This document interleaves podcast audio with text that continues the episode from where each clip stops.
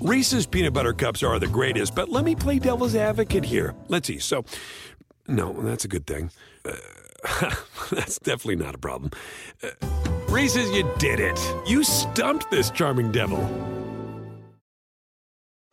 Hey, thanks for downloading the podcast. And remember, if you want to listen live, download the iHeartRadio app, download the TuneIn app, and just search for Fantasy Sports Radio Network, and you can listen to this program live. Also, if you want to watch the video of this podcast, check us out on YouTube, on Twitch, or on Periscope, and type in, you guessed it, Fantasy Sports Network. You'll find us there. Enjoy the show, and thanks for listening.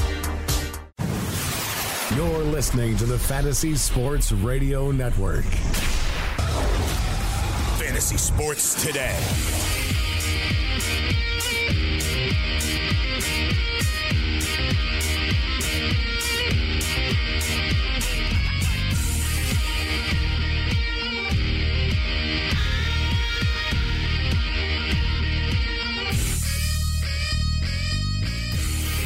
Welcome to FST, the Saturday edition. I'm your host, Mike Blewett, along with Joe Galena. Thanks for joining us on this Saturday morning. Uh, I've been in the throes of draft coverage. I'm sure many of you out there listening have been as well. So that's really what we're going to focus on today. So, uh, on the Fantasy Sports Radio Network, uh, we are also on TuneIn Radio, on iHeartRadio, and terrestrial radio stations, various terrestrial radio stations across the country. So, first, I'd like to bring in my boy, Joe Galena. Joe, how are you?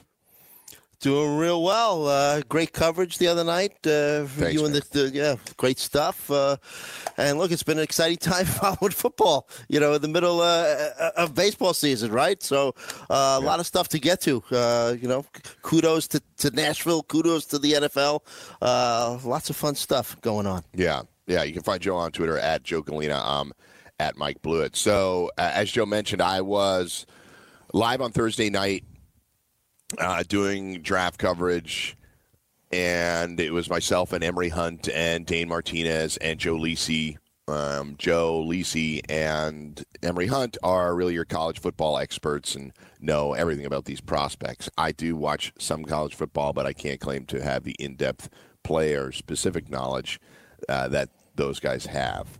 Um, so obviously there was a lot going on on Thursday night. We backed it up last night with two more rounds of goodness, and we'll get through all of it as much as we can. Later in the show, we'll have somebody on. Uh, it's a Packers beat writer, Joe Delasio, and uh, he'll be there to sort of give us his thoughts on, on what the Packers were able to do thus far in the draft. They were one of the movers on Thursday night, uh, taking two picks in the first round. So uh, they moved. They they stayed at 12 to take Rashan Gary, and then they moved up in the draft from 30 to 21 to take Darnell Savage, the first safety off the board. So we're going to get into a lot of it. Uh, let me get your thoughts first, Joe, as a Giants fan. uh, and there's a lot to be said, and uh, Sure. I, I think much of it has been said. But uh, I wouldn't be doing my job if I didn't give you a couple of free hacks. what did you think of what they did with their three picks in the uh, their picks, their three picks in the first round? Yeah. So uh, I was shocked when they went with uh, Daniel Jones at number six. Uh, you know, We're not and- alone. Yeah, and in the previews uh, leading up to our show, uh, you had mentioned uh, the Giants uh, only 30 sacks uh, last season, so obviously pass rush uh, was a big need.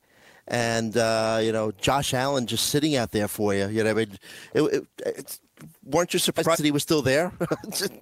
uh, and it was almost like gift wrapped. So uh, He was. Yeah, I mean, look, The I have- Jaguars are certainly stunned that he. Oh got yeah, I- I they can yeah, that. absolutely. So look, I get why- it. But it's a perfect example of why you bring in, evaluate, interview, and grade every player. Yeah, because you never know who sometimes falls. things happen, mm. and if Josh Allen is your number one, and you're like, "There's no way he's getting to us at seven. Right, well, right. You better you better know everything about the guy because you can't just take him based on everybody else's grades. It's, it's just a good example of that. Clelin Ferrell shocks everybody. Sure. Daniel Jones equally shocks people, and then the Jags are there with two teams that they thought could have taken Josh Allen at past. Mm-hmm, mm-hmm. And look, you know, I, I, get it. If if the Giants were very high on Daniel Jones, fine. Uh, but uh, I think he would have been there pick 17. Uh, there, there have been thought, uh, talk uh, about that uh, since the Giants kind of. I guess you don't want to play poker with David Gettleman because uh, I guess everyone knew that Daniel Jones was the guy he was going to go for. So he was worried that uh, the Redskins might have beaten him to it. So I think that's why he jumped the gun a little bit. But look, I get it, I, I, and it's such a shame that Daniel Jones's Giants career is starting uh, this way uh, yeah, with so much negativity. Exactly. And, you know, I was watching uh, some of the coverage on ESPN last night, and he was interviewed by them. And, of course, they had to ask him what he thought about all the uh, negativity and the, the, surrounding, you know, his pick at number six. And he danced around it. You could tell he was uncomfortable. Unfortunately, it's not going to be the first time that he's going to have to answer a question like that. But, you know, I, he, he's a fine quarterback, but uh, I believe that he would have been there at, at 17 for them Uh, so uh, now, it's easy to say this with hindsight. Right, right. But he definitely would have been there at 17. We know now because Miami and Cincinnati did not take a quarterback mm-hmm. Uh, when they could have taken Haskins. So I don't think th- uh, there's nothing to indicate that they had Jones more highly ranked than Haskins. Right. And I think Washington was floating stories out there about Jones. Smart. But I think they stayed put and got mm-hmm. the guy that they wanted. I don't think there was a.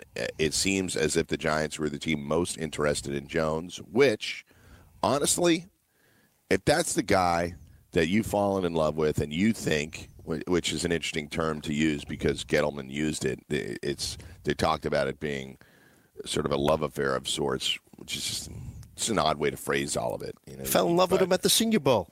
yeah. Well, they drafted the last. They drafted three Senior Bowl MVPs. Like right, they're right. just into that. They, Lauletta was Senior Bowl MVP. Davis Webb was Senior Bowl MVP, and now Daniel Jones. So there isn't any reason to screw around. There isn't any particular reason to screw around and say, "Well, we really love this quarterback, and he's going to be the the franchise changing player that we need to add, but let's wait 11 picks.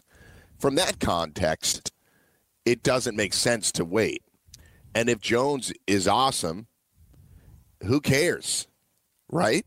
Mm-hmm. But there is much of what Gettleman has said and done, frankly, to indicate that he's not particularly good, some might say awful, at reading the room whether it's trading Odell. Uh, like, imagine if they just had Odell now and they mm. didn't have that 17 pick and they just had the six and they traded up to get whomever the hell they wanted at 31, which uh, we'll talk about at 30, excuse me. We'll talk about that in a moment. Then they'd have Odell, Shepard, Ingram, Barkley, the three offensive linemen that are new from a year ago, which is Zeitler and Hernandez and uh, Solder, mm-hmm. and then you'd have Eli working with that, and or Daniel Jones, a fully functional offense. Continue to upgrade offensive line, that's fine, but the weapons were fine, uh, more than fine. They're really good, mm-hmm.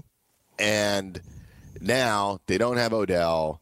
You got the quarterback there that they threw that it's getting thrown under the bus, and it's yes. no fault of his own. Right. Then they draft a defensive tackle at 17 who's who's really awesome uh, in my opinion and yeah. dominated in college. However, run stopper, right? Yes. However, mm-hmm. in today's NFL, he's more of a two down player. Mm-hmm. He's probably not going to be in there for a full boat of snaps. He may be, but his strength would be in stopping the run. Right.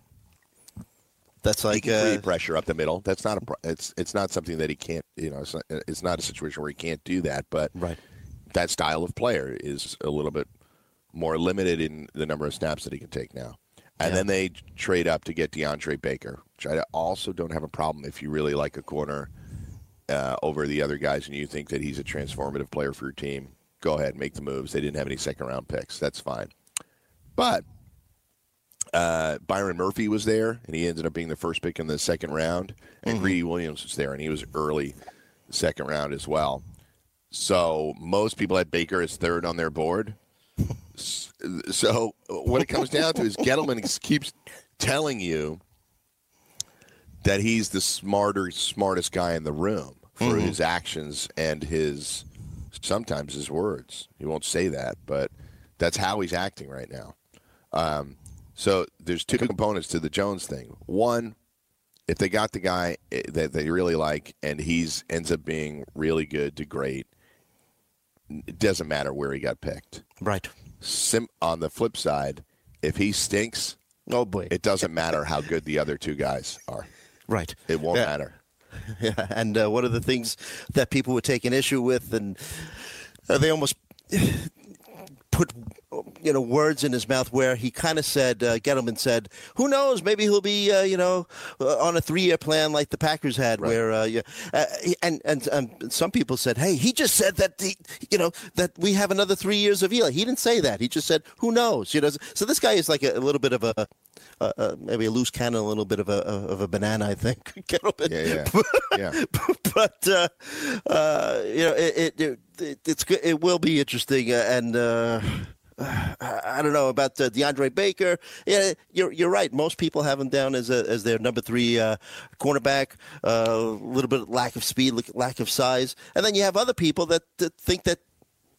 You know he might be one of the best in the in, in a weak cornerback class. So, so I guess we'll Yeah. see. Yeah, He's 5'11", 193.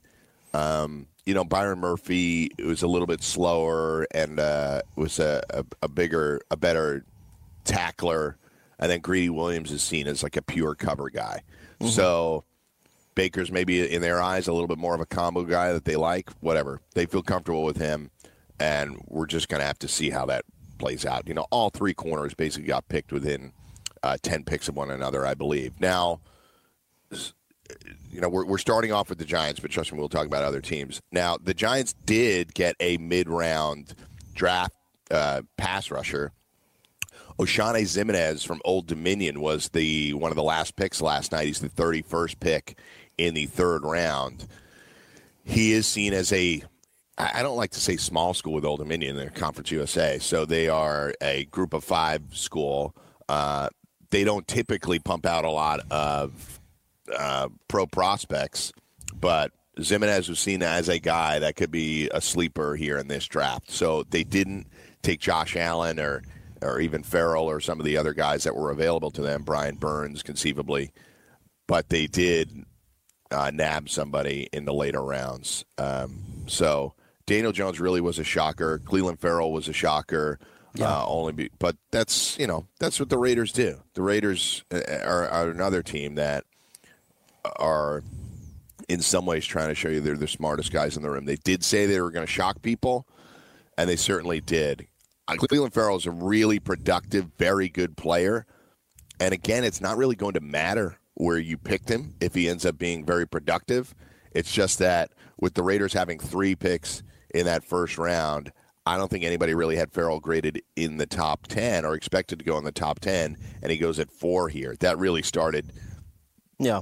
started the first round on fire when te- teams started getting players that we didn't anticipate them getting. Yeah, and uh, yeah, a couple things regarding uh, Ferrell. Uh, supposedly, you know, because I was watching, you know, the post coverage, and then you saw uh, Mike Mayock uh, on the phone with him, and he made uh, Ferrell promise, "Look, you know, we're drafting. You're going to be a leader on this team. You promise me you're going to be a leader. You promise." So, uh, you know. He may not be the best you know, defensive end, uh, but I think that uh, supposedly interviewed real well, uh, no baggage attached. Uh, maybe showed some some leadership qualities in those uh, in those interviews, and and you know with everything going on in the NFL these days, maybe that's gonna you know take a, a little bit of a bigger uh, part of the whole process of uh, bringing players on board. And uh, obviously, you know what I'm alluding to, but uh, you know with the Yeah. the, the Chiefs situation. But uh, Yeah. I think that, that that had a lot to do with it. Supposedly, the just the not only his play on the field, but just uh, his ability to be a leader. So I guess we'll see. Yeah. And he's got this great pedigree coming from Clemson, winning a Right. national championship, He's a winner. leader on that team.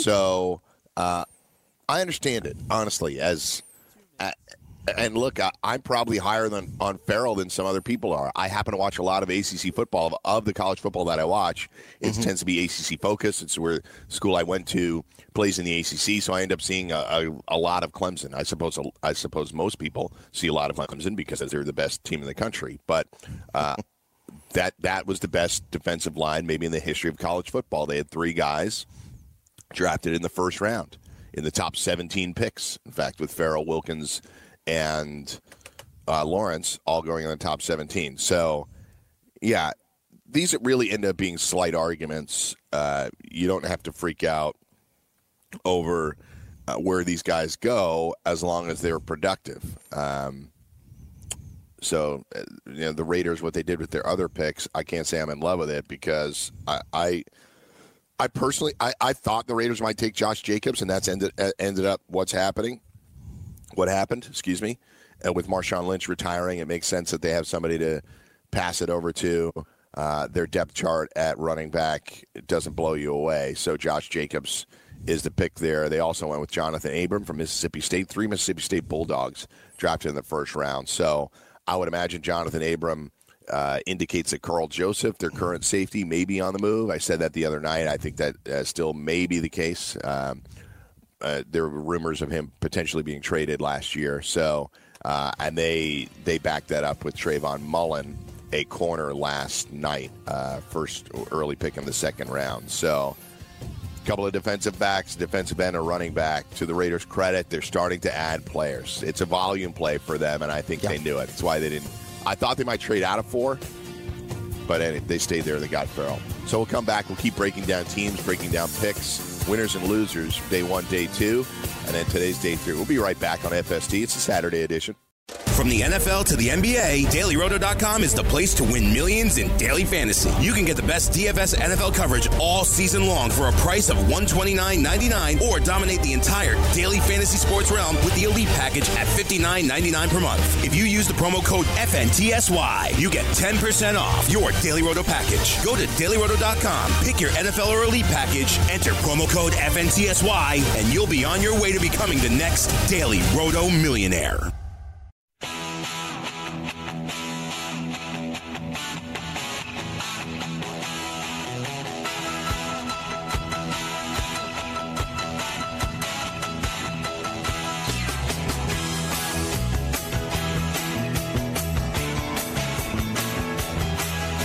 John Angle producing. Getting us rocking on a Saturday morning. So thanks for joining us for FST on the Fantasy Sports Radio Network. So I didn't mean to bury the lead in any way. It's just that the Giants and the Raiders were two really big teams that were part of the first round. We're going to talk through all the quarterbacks, and I'll get it started now because the really the biggest story of yesterday's draft. There were some excellent players drafted, and and teams continuing to add to their haul. But the big story last night was the final and eventual landing spot for Josh Rosen. We thought it might happen on Thursday night. I'll be honest, I thought it was going to happen Thursday night, but the Dolphins played this beautifully. Not only did Rosen, as they waited, the longer they waited, the more it became obvious that the only landing spot for Rosen was Miami, and Arizona better do something quick and they waited a little too long. Mm-hmm. And not only did they, not only did Drew Lock then go off the board, closing out Denver as an option, but Miami, who was at 48 in the second round, traded out of that pick, traded with the Saints to trade out of that pick, and traded all the way down to 62. They acquired picks later in the draft. They then used that number 62 pick um, which the card uh, yeah so the Cardinals shipped Rosen to the Miami Dolphins in exchange for Miami's second round pick 62nd overall what the Cardinals used to select wide receiver Andy Isabella. So that was a player that was talked about quite a bit maybe a third rounder. He elevates to the second round and a 2020 fifth round pick. So effectively what this trade is is Josh Rosen to Miami and Arizona ends up with wide receiver Andy Isabella who obviously has elite speed and is seen to be potentially a a good possession receiver as well. Uh, he's got an interesting combination there because he is so fast that you do, he's small, but he's so fast you don't have to limit to the slot. He can actually you know run some nine routes and, and conceivably get open that way. And a 2020 fifth round pick. So if you, uh, he's a top 10 rated quarterback last year, Joe. He mm-hmm. plays on a in a miserable organization last year. The offense was as bad as it gets, one of the worst offensive lines you'll ever see. Mm-hmm. He he didn't play well, but there was no quarterback that could have played well there last year. And the right. Dolphins get him for what's effectively a late second round pick and next year's fifth. I think it's brilliant. And now they have somebody to take a look at. And they're not married to him in a big way. There's interesting things about Rosen is now they have the three years left on the rookie contract, plus they can exercise a 50 year option if he's playing well. If he really bombs out this year and maybe eh, this year and the Dolphins are bad, they can actually sort of do what the Cardinals just did. If they find themselves at the top of the draft and they want to draft Tua, uh, Tagovailoa, or uh, Justin Herbert or whomever throws their gets their hat in the ring early in the draft, then they can really do that, and they're not overly committed to Josh Rosen. They're not. Not only the things that I just mentioned, but Josh Rosen's uh, bonus money has already been paid by the Cardinals, so there's even a financial incentive there too. Yeah, I agree with you. Great move by the Dolphins, and look, uh, Rosen's value just continued to uh, to fall. Oh, you know, once uh, the worst kept secret in football that the the Cardinals are going to be taking uh, uh, Kyler Murray, right? I mean, yeah. what what did they expect? And, and and going back to the Giants, this is kind of like what I wanted the Giants to do is maybe you know explore trade possibilities. Uh, you know, maybe uh, you know their second round pick would have gotten Rosen, and uh, like. and any team, like the Giants, the Dolphins, you, kind of alluded to it. If the if the Dolphins end up tanking uh, this season, uh, which they're probably not going to be very good at all, and if Rosen is not the guy, uh, you know, what, what have you really lost? Then you'll have a, a high draft pick in a quarterback, uh, a more quarterback friendly draft next season. So uh, kudos to the Dolphins. And, you know, it, it was kind of surprising that uh, I guess the Cardinals wanted to make sure that they got what they perceived to be full value for him, but it just wasn't there because, you know, how are you going to get full value for a, a first round pick from last season that you're giving up on, you know, right away. And uh, I don't blame the Cardinals really for for moving on from him. You know, uh, Cliff, uh, Cliff Kingsbury uh, thinks that Murray could run his uh, air raid offense a little bit better. But look, yeah. you know. it's a really unique scenario. What happened with the Cardinals? And if they feel like they have their guy that's going to be a much better fit for their system with their new head coach, then fine, move on. The Rosen thing, I never thought a first round value was going to be there. I probably said on this show three months ago that just trade, or excuse me, whenever it was that Kyler uh, announced, which was before the combine, so it's a minimum of two months ago. So I just thought the the value was a second round pick, and I remember pounding the table saying the Giants and Washington mm-hmm, mm-hmm. should really consider this. Right now, maybe they didn't have him graded that high. That's the one thing you can't really know. Right. And you can't really yell at the teams about it. They're grading all of these guys. So if the Giants put Daniel Jones, and Dwayne Haskins, and and Josh Rosen in a list, and Josh Rosen comes up second or third, then it doesn't really matter what the hell I say. Same with Washington. Right. If they have Haskins over Rosen, then and they feel like they could get Haskins, then so be it. And if things went haywire and Denver took Haskins and Washington was there, then maybe they say, all right, let's do this. Second round pick. We're not going to give you into number 15 for it. So let's do it right now. And Miami just played it out perfectly, mm-hmm. and or it played out perfectly for them. Denver was probably out on Rosen, and they end up with Drew Lock last night. But so credit to them. I, I really do like who Miami's added so far in the draft. You have Christian Wilkins uh, drafted in the first round. Then they end up with Josh Rosen effectively in the second round, and then Michael Deiter in the third round. I don't know as much about him to be honest, but Wilkins is another guy who, four-year player at Clemson, two national championships, considered to be in academic All-Americans, considered to be like the team leader down there in Clemson. So I love him as a player.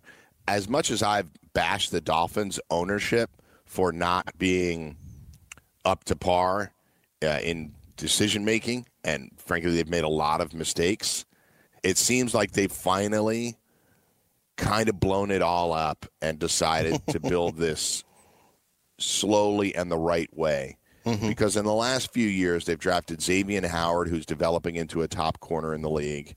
They drafted Minkah Fitzpatrick, who was one of my favorite players in the draft last year, and now Christian Wilkins, again one of my favorite players in the draft. So they have they they have some solid defenders now. It's a relatively young defense as they try to build up the offense now behind Josh Rosen. It's full steam ahead now with Josh Rosen, but again, if it doesn't work out initially with Rosen, they can reset at quarterback and it won't hurt them. Right, no, I agree. Uh, like I, like I mentioned a few minutes ago, uh, supposedly next season's uh, quarterback class is a lot stronger.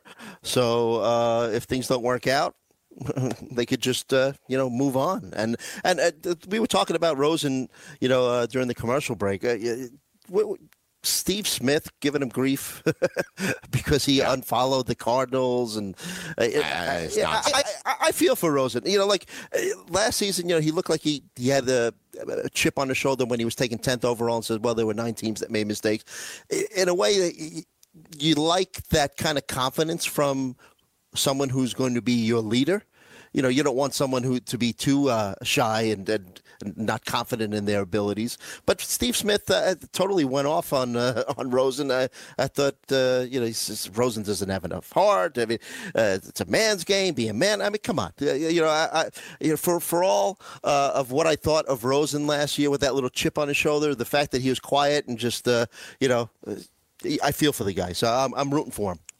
The unfollowing on social media thing couldn't be more overplayed to me. Right, right. I, I don't really care. He he didn't say anything about it. He right. Kept, he he just kept to himself, and now he's in a new team. If he starts firing off and bashing the Dolphins or ba- bashing the Cardinals rather, mm-hmm. then I'd have a problem with it. But right. I don't really expect him to do that. In fact, I was talking with a friend last night who his kids go to the same school that Dwayne Haskins went to down mm-hmm. the D.C. area, and everybody loves Haskins. Really good kid. Um, he's now basically playing for his hometown team. Yep. He's in a situation where he grew up in New Jersey, but uh, right around high school. Sean Springs, a former NFL player, became friends with the family and he is effectively a mentor to Dwayne Haskins. And he got him to move down to Maryland and play at this school.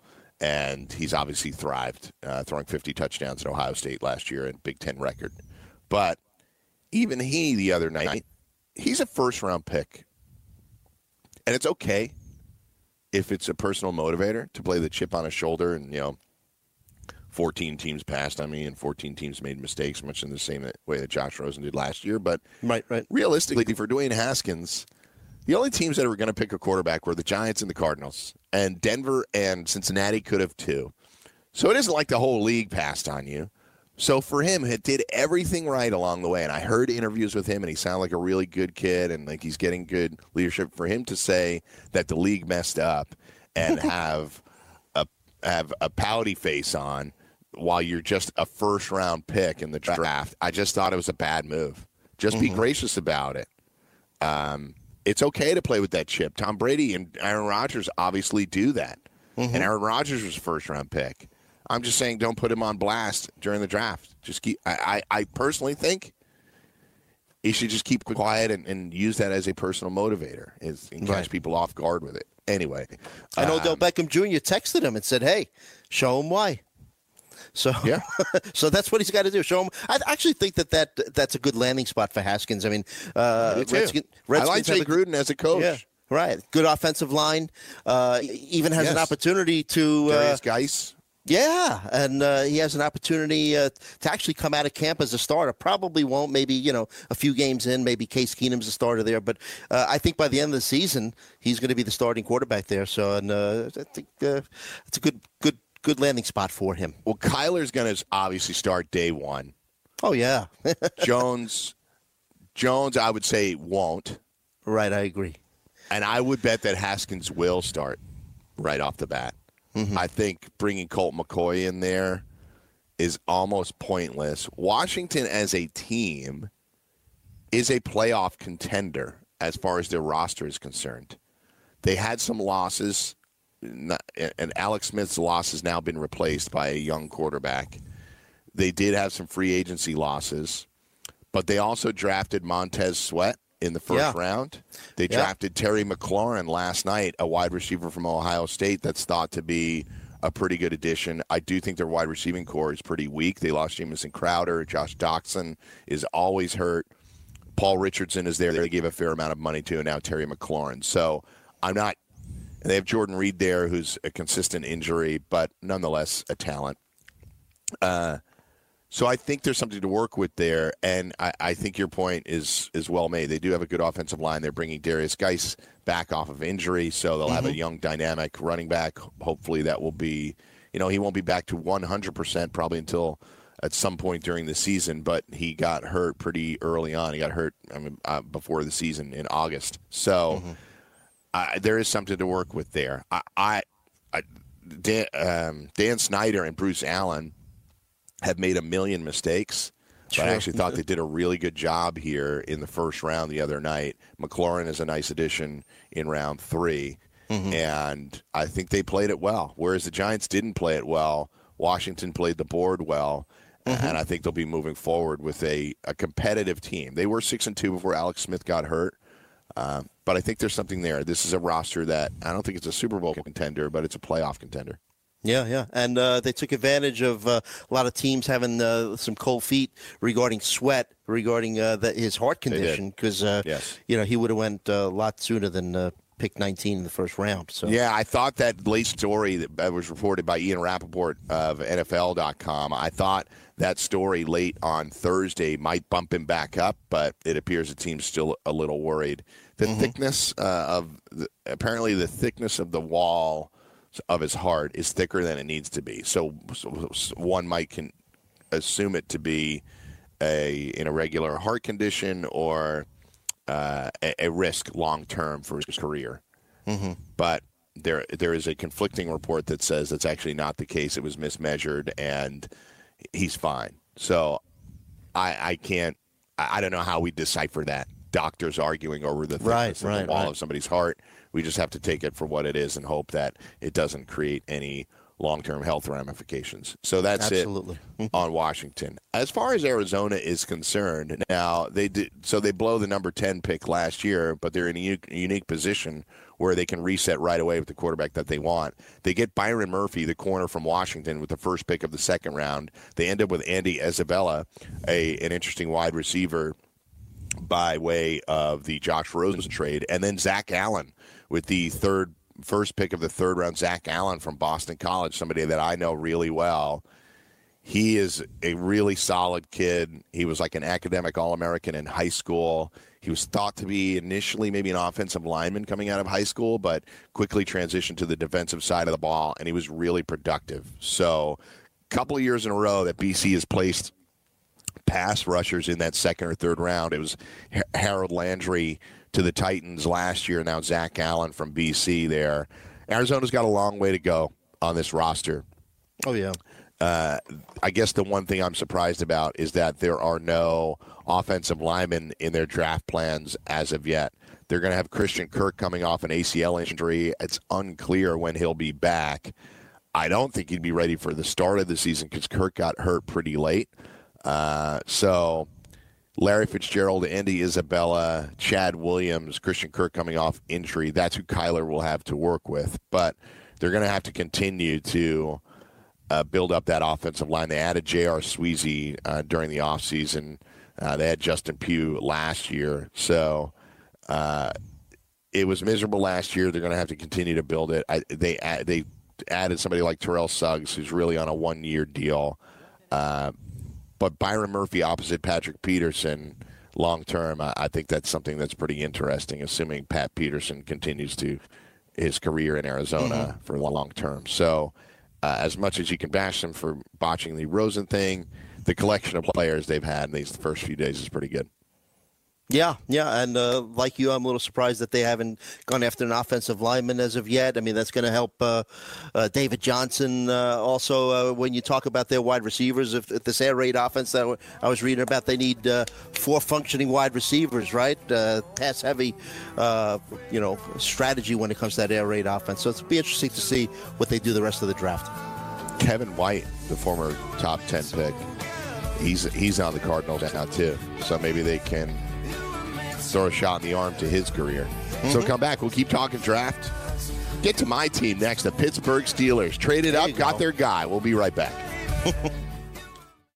From the NFL to the NBA, DailyRoto.com is the place to win millions in daily fantasy. You can get the best DFS NFL coverage all season long for a price of $129.99 or dominate the entire daily fantasy sports realm with the Elite Package at $59.99 per month. If you use the promo code FNTSY, you get 10% off your Daily Roto package. Go to DailyRoto.com, pick your NFL or Elite Package, enter promo code FNTSY, and you'll be on your way to becoming the next Daily Roto millionaire. Carry on my wayward son. There'll be peace when you are done. Lay your weary head to rest. Don't you cry no more. Sean Engel's throwing it back. I don't know if uh, playing some Kansas here is some sort of reference that I need to talk about Tyreek Hill, but I'll get to it. No boy. Don't you worry. All right we'll, we'll try to do that this segment. If we don't, uh, we'll get to it top of the hour. But I, I want to talk about my squad, the Pittsburgh Steelers, Joe. There you go. Joe Galena, I have to say, I'm pretty damn happy about it. I am. I'm happy about it. I do think that the Steelers were. I, I said this during our mock during our mock draft that we did a couple of weeks ago. And by the way, you can see all the all the clips from Thursday night and from the mock draft a couple of weeks ago. Just go to our YouTube page, Fantasy Sports Network, FNTSY. Just search it there. Or go to my Twitter feed. I've retweeted a million clips over the last few days leading up to the draft. I'll probably do some more today, maybe even during the show. I'll multitask. You, uh, you, can just go to my Twitter feed and you, you, you can click through to the Fantasy Sports Network channel there um, and during our mock draft, we ended up the way it worked out. Somehow, Devin Bush got to the Steelers at 20. We all said there's no way that happens during the real mock draft. He's too valuable of a player. But it's the ideal player that I wanted the Steelers to pick. This is a team that historically and currently, excuse me, I'm getting fired up, uh, is is built through their linebackers. It's just the way the t- team is built. They consistently draft linebackers early because it's a big focus of the way they play defense. Attacking linebackers, the Steelers are always very high in the league in sacks, or usually very high in the league in sacks. What's been an issue for them defensively recently is that they haven't been able to force turnovers. The entire fortune of this franchise changed when Ryan Shazier got hurt. Yeah. So with all all the drama with Ben and Antonio Brown and Le'Veon Bell and is Mike Tomlin handling the locker room well? This all fell apart when Ryan Shazier got hurt. They were the best team in the NFL. I thought. I thought for the you know how year over year you can kind of assess what you think your team is going to do, and I really tried my best to do it objectively. I really thought two years ago that the Steelers could win the Super Bowl. They had the roster Bell, Brown, Ben, the whole crew. Juju was a rookie. Uh, Shazier was playing at an elite level. Cam Heyward, uh, top to bottom, th- their weakness was re- they have a very good offensive line. Their weakness was maybe in the defensive backfield, but they were making up for it. They were leading the league in sacks, making plays. Shazier got hurt; it completely fell apart. They didn't play well down the stretch. They lost that. We're thinking. Think back to the 2017 season. They lost that game in brutal fashion to the Patriots. Then eh, they sort of sputtered down the end, not playing well, and then lose that home playoff game to Jacksonville. A miserable defensive performance in that game. Then last year, they played as bad as you can freaking play, and they went nine and six. They went nine six and one. They turned the ball over too much. There were a million penalties, and consistently, they didn't get they couldn't force turnovers. They need somebody in the middle to replace Ryan Shazier. He's not coming back. I wish him all the luck, and I hope he's doing 40 yard sprints by the end of this year. What his comeback from that um, partial paralysis is amazing. Yes, it is. But he isn't coming back to be the middle linebacker of the Steelers. It's just not. It's not going to happen like that. So they needed the top guy on their board. I, I, I guess you can include Devin White, who we all knew was going to go to the Bucks, or at least in that range. The top guy was Devin Bush, and sitting Mm-hmm. at twenty, they knew they wouldn't get him, so they trade up with Denver. They gave up a little bit. They gave up a second round pick, an additional pick, but it wasn't terribly expensive to get a guy that they feel can replace and and bolster the middle of their lineup. Eh, Devin White is graded out as higher, but your top need on the team, they have a player that can do it. There's a big drop off between those two linebackers, White and Bush, and everybody else. So they get the guy that they wanted. Three down linebacker, great athleticism. Uh, the only negative that our college football guys said is um, maybe his technique is a little sloppier. Like he sometimes goes for the big hit, doesn't wrap. But I, I feel like that's something that can be fixed. And I'm thrilled with the pick. Yeah, uh, yeah. From everything I read, uh, you know, I'm in total agreement with you. Supposedly, uh, you know, a, a bit undersized, but he's got that speed, three down back, versatile, can uh, rush the quarterback, uh, play against the run, drop back into coverage. So, uh, you know. All in one. Uh, kudos to uh, the Steelers identifying that they need their need and going out and trading up. The last time they made an aggressive trade up in the first round was 2003 when they drafted Troy Polamalu. They traded up 11 spots in that instance. Uh, the other night they trade up 10 spots. So obviously, hopefully, they see a legitimate return. They had also, just the year before Troy, had traded up to get Santonio Holmes, who uh, obviously had his issues, but he had big moments and he was a Super Bowl MVP as well. So uh, it's a long time ago. We'll see if they have similar success. But I'm I'm thrilled with the with them addressing that need. They did not get a they did not have a second round pick as a result of that trade. Uh, but they did pick up Diontae Johnson, a wide receiver from Toledo, in the at the beginning of the third round, 5'11", 183. So another uh, undersized, but he's got decent speed. He just tested badly at the combine, um, but they have a guy that they feel has really good hands. And ironically, they used uh, one of the picks they got in the Antonio Brown That's trade. That's right. but you're right. I mean, uh, I, and I don't know how much people want to put into uh, combine numbers. Maybe you just had a, a bad day. Maybe you just don't test well. But uh, yeah, I mean, uh, he- he's got some upside, I think. So Pittsburgh has drafted four future Pro Bowl wideouts outside of the first round since 2009. That's two more than any other team. I, I'm trying to think if I can. That's Antonio Brown, Mike Wallace, uh, Juju, and who am I missing? Emmanuel Sanders. So it's got to be him as well. So all four of those guys are not first round picks. So we'll see if James Washington can step up yeah, yeah. and then Diontae Johnson. James Washington not particularly big either, so he doesn't have elite size uh, to throw to anymore. But with Antonio Brown, he didn't either. Antonio Brown's just great, so he's not big, but he's just great. So, and they pick up a corner in the third round, Justin Layne from Michigan State. Uh, I, I would say it, if the Steelers had stayed at twenty they probably would have because Bush would have been gone. They probably would have ended up taking a corner. So they really are addressing their needs. Um, no problems with what they did here. Uh, I am very happy about it. So Do you think they Uh, keep Jaylen Samuels as a, as a running back primarily? Because didn't he have like a history of being a, a tight end? And I know that Yes. Jesse James is gone and Vance McDonald is, is their guy. He had a nice season last season, but do you think that So- they? Uh, ahead. So a I'm story sorry. that came up last night: the the Vikings drafted Irv Smith, yeah, uh, which to some people signifies their them moving on from Kyle Rudolph, and it seems like there are Kyle Rudolph trade rumors out there.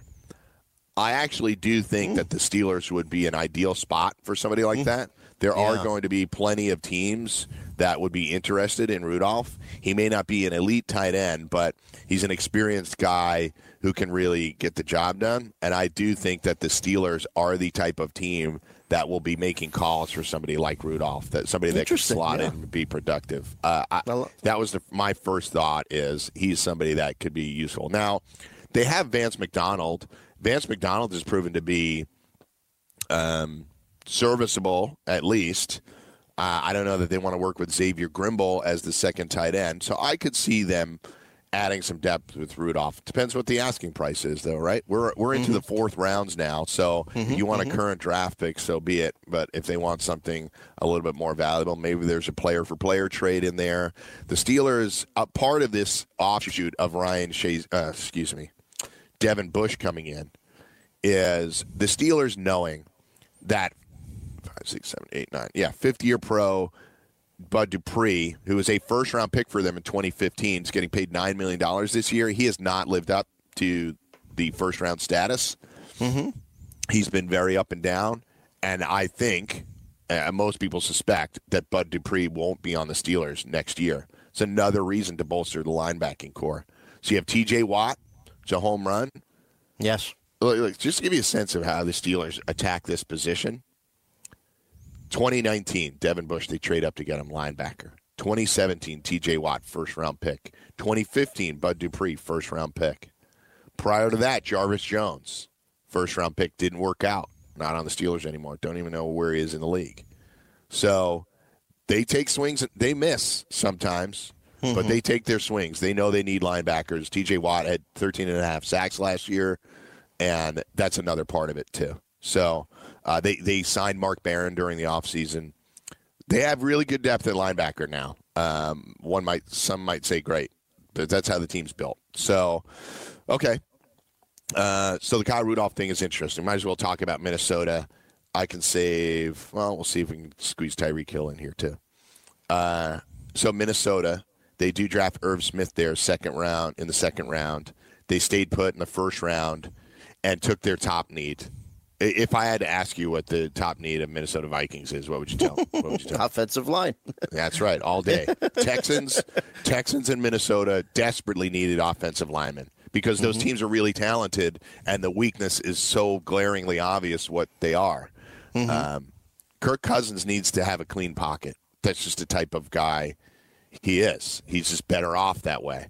So they draft Garrett Bradbury, who's a versatile offensive lineman, little center, little guard, good interior lineman. He he did a great job during this whole run up to the draft, combine, interviews, all that kind of stuff. But Bradbury is one of the big winners of this process going in the middle of the first round. So uh, so they do that. They add a tight end. It's created these Rudolph trade rumors, and then they drafted Alexander Mattison, a running back from, from Boise. Obviously, they spent pretty big draft capital on Da- Dalvin Cook a couple of years ago. It was a second rounder. It wasn't a first rounder, but we haven't seen consistent pro- production out of Dalvin Cook. Uh, he's been hurt a lot, but I think that's you know that's Mattison, uh, Ameer Abdullah, Dalvin Cook, Michael Boone. There you are. They- They're going to try and. I think the pieces are there. They obviously had a disappointing season last year, but they are certainly a playoff contender with a lot of defensive talent when they were able to retain Anthony Barr during the offseason. No really big losses there. So, uh, so that's it on Minnesota. Now, I wonder if we should do this now or wait till the top of the hour. Let's save the Chiefs for the top of the hour. So I'll bounce to another team because there's a lot to cover w- with the Chiefs uh, in particular. So let's go to our other New York team. I know I'm bouncing all over the place, uh, but I thought the Jets were going to be a bigger part of the story on Thursday night. I think, I think it's apparent to me that as many trades as we thought might happen in the upper part of the first round didn't happen. There was only the one trade with the Steelers.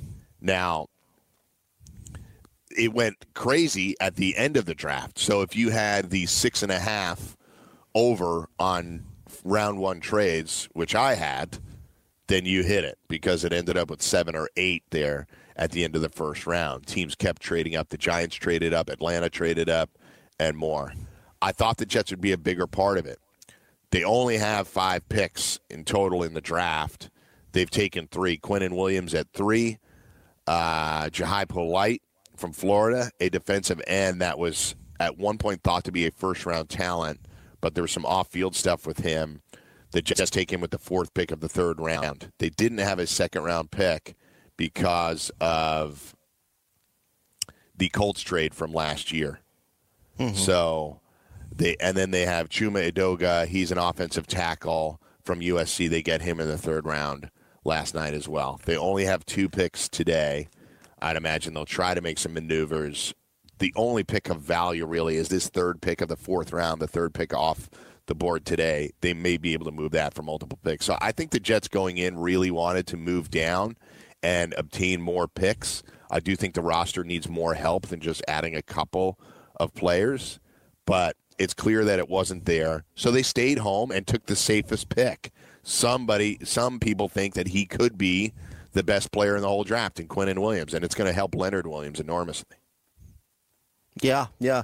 Uh, um, my cousin happens to be a huge Jets fan. He wanted them to go after Josh Allen because he said, "Hey, the Jets are going to use that three-four uh, uh, you know uh, format this year, and they thought that maybe Allen could have been uh, better playing in that kind of a scheme. But like you said, uh, many consider Quinnen uh, Williams to be uh, the number one talent in the draft. So I, th- I think it's a good, good move. Look, Josh Allen may be an unbelievable pass rusher, and I could and I wouldn't have criticized the Jets for taking him there. I just think when you do, you everybody has to have integrity about their roster mm-hmm. which we, we which is the biggest problem that the Giants have, and they have to have integrity about what their board is. You can draft to need to some extent. The Steelers have a glaring hole at linebacker. They had to draft to need. Right. So there's there's obviously some sort of balance between need and overall talent. You can't reach at a guy at a position when there are many players better than him people say the Raiders may have done that. But in this instance, uh, I think the Jets stayed home, graded everybody, thought Quinnen Williams is the best player available in the draft to them at this point. I would suspect that they probably would have taken Bosa had he just somehow dropped to them if the Niners mm-hmm. took Williams. But so there you go. Uh, I, I, I like what the Jets did. They just haven't added that many picks, and I think that was really what they wanted to do. We'll see if they can move this top pick in the fourth round. But adding an offensive lineman and two defensive linemen, uh, Polite can create some pass rush. I, I, think that I think they're coming out of it okay. Uh, I don't know if it's an A plus, but I, I think they're doing okay. Yeah. Do you think uh, are you satisfied with their uh, receiving options at this stage? I mean, Anderson, Enunwa, and uh, I kind of like what what Anderson brings to the table, man. I think if healthy, you know, he could be like a you know a high. I think they're in the same position as last year, yeah. where they don't have a number one, but they have a bunch of good guys. Yeah, Anderson and good number two. Yeah, right. Mm-hmm. Anderson, Anderson. I think Crowder adds a nice piece for mm-hmm. Darnold mm-hmm. if he can stay healthy, which he often doesn't. But I, I do like their options. I still think they need to upgrade, but that's I think the Jets are 12 months away from being a real contender anyway. So we'll come back top of the hour, talk Tyreek Hill and the Chiefs. It's FST. Mike and Joe. We'll be right back.